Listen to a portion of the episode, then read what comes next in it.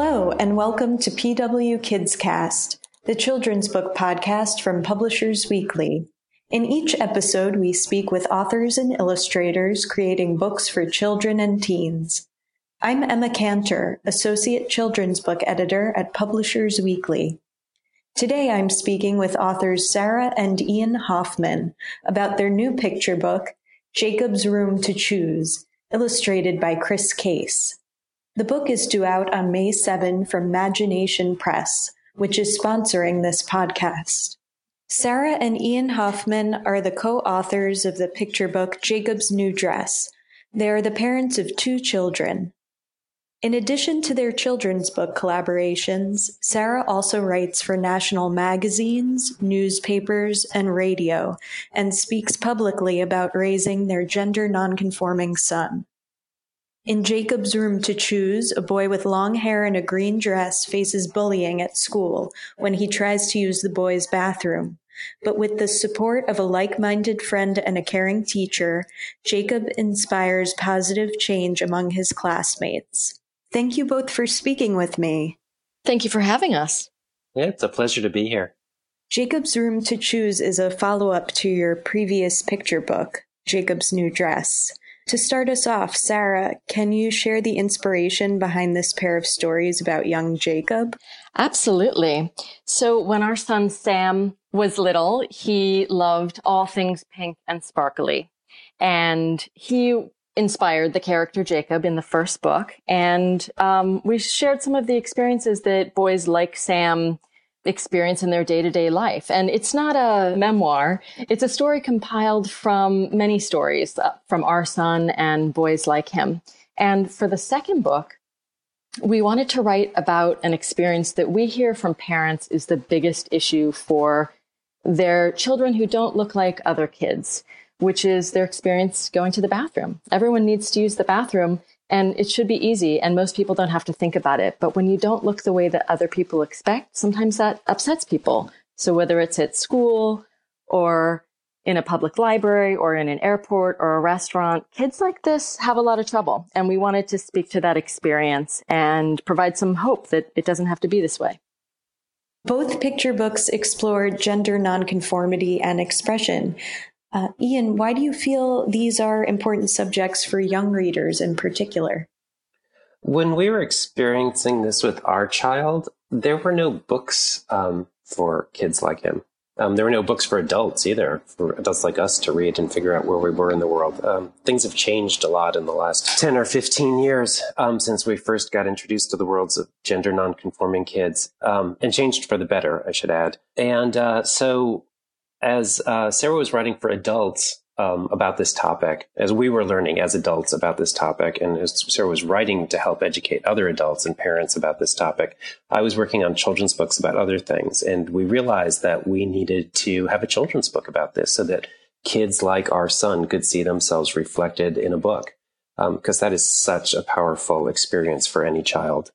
And uh, that's what started us on our collaboration on the Jacob books. And Sarah, have you shared the books yet with your son, Sam?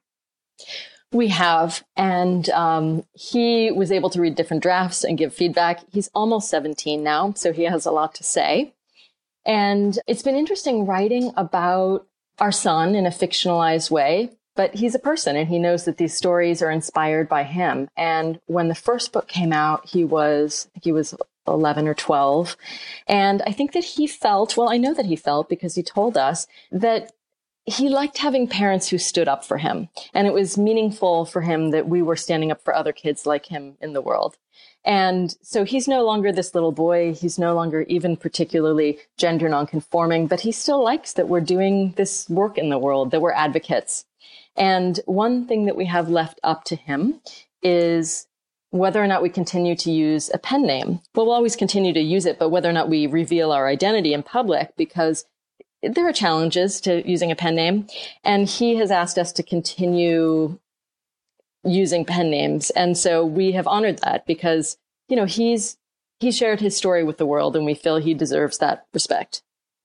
The friendship that develops between the two characters, Jacob and Sophie, is one of mutual respect and support. How does their relationship offer an example for children who may be gender nonconforming themselves or know peers who are? For us, we were often experiencing this from the gender nonconforming boys' point of view, and our friends had a lot of gender nonconforming boys and the people that we met. And so it took us a while to understand how this was for gender nonconforming girls. And um, once we got their point of view, we realized that they needed to be represented in the book too. And they go through very similar experiences, and um, you find your allies wherever you can. I would add that, well, first of all, we don't know of a friendship like this between kids. I'm sure it exists, but um, we were dreaming about what it could be. And we realized that it's, it's not just a model for a gender nonconforming boy and a gender nonconforming girl helping each other, but it's a model for anyone who's different, whether it's based on race or class or ability or health or any other way of being different. We wanted to model that kids can support each other and work together and find support in their being different and advocate for each other and themselves together. Absolutely. And the teacher in the book, Ms. Reeves, offers a creative lesson in gender expression and tolerance in general. I'm curious, what kinds of changes would you both like to see implemented in the classroom and beyond to promote that kind of acceptance? So Ms. Reeves is actually based on a real person ah. whose name is Ms. Reeves. And she was our son's kindergarten teacher. Can I add to that? Yeah. Sometimes when we write, it's easier to write someone's name based on a person whose attributes we're trying to mirror in the writing. And so we were thinking about Ms. Reeves, so we kept the name in as Ms. Reeves. And by the time we got to later drafts in the story, we realized that we really wanted to honor her and leave her name in there. So we asked her if that was okay. And she was delighted. And we realized that our publisher might change it. And, you know, publishers do that all the time. For instance, our first book was called Patrick's New Dress after our adult friend Patrick, who was very much like Jacob, but they changed it to Jacob because it was a more popular boy's name. So we knew they might change it, but they didn't. And so it was kind of lovely. And the real Ms. Reeves is completely honored and thrilled to be in this book. And the reason why we want to honor her is she taught us what a difference education makes. So she pulled out a picture of a five year old child and she showed it to her class. And she said, Do you think that this kid with their short hair is a boy or a girl? And they all said, It's a boy. And she said, Well, actually, this is me when I was your age. And the kids were floored. And so she, it just led into conversations about colors. You know, are there boy colors and girl colors or can everyone like colors? And she just explored these topics of ways that people look and things that people do and play with and wear and kind of probed a little bit. And it really helped the kids be more open minded toward our son. And we had a little control group because there was another kindergarten class next door who hadn't had this education and they were not nearly as accepting of our son as Ms. Reeves students. And we thought, oh my God, education actually works. Based on your own experiences, what is the biggest piece of advice you would give parents who are raising gender nonconforming children? Find support. I think that's the most important thing. First, take a deep breath. you don't know what your kids are going to be like. You don't know what their experience is going to be in the world. And that is true for every parent with every child. Um, so if your kid is different um, than the kids around them, that's okay. Um, find support, find resources. There are a lot of them out there now. Um, find all the lovely books there are about gender nonconforming kids that are starting to appear on the market. Read to your kid, then go to the school where your kid goes and make sure that they do education because that's going to be a key component in your child's life. I'm sure. Sarah, can you tell us a bit about your creative and collaborative process? Yes. So Ian and I are married, and we realized pretty early on in our pre gender related writing career that we cannot work together. So our writing process is one of us starts writing and then we give it to the other person to edit and then we go back and forth until it's done. And we honed this when we had a column in a newspaper that had to be produced every two weeks and it was very short and it's hard to write short. And so the first person would write this 2000 word blathering thing. And then the other person would cut it down and then it would go back to the first person and back and forth until it was the 400 words it needed to be. And we had no idea that that was actually great training for writing children's books, which also need to be very few words. And um, that's our process, and it's it's served us well in writing children's books. Occasionally, we have that magical moment where we're both looking at something at the same time and working together, and it's flowing smoothly. But it's a rare occurrence. As with Jacob's new dress, artist Chris Case brings your characters to life through bright illustrations. How do you feel his artwork complements your text? We love we love Chris. we are so grateful that the art director found Chris. We are just couldn't be more thrilled.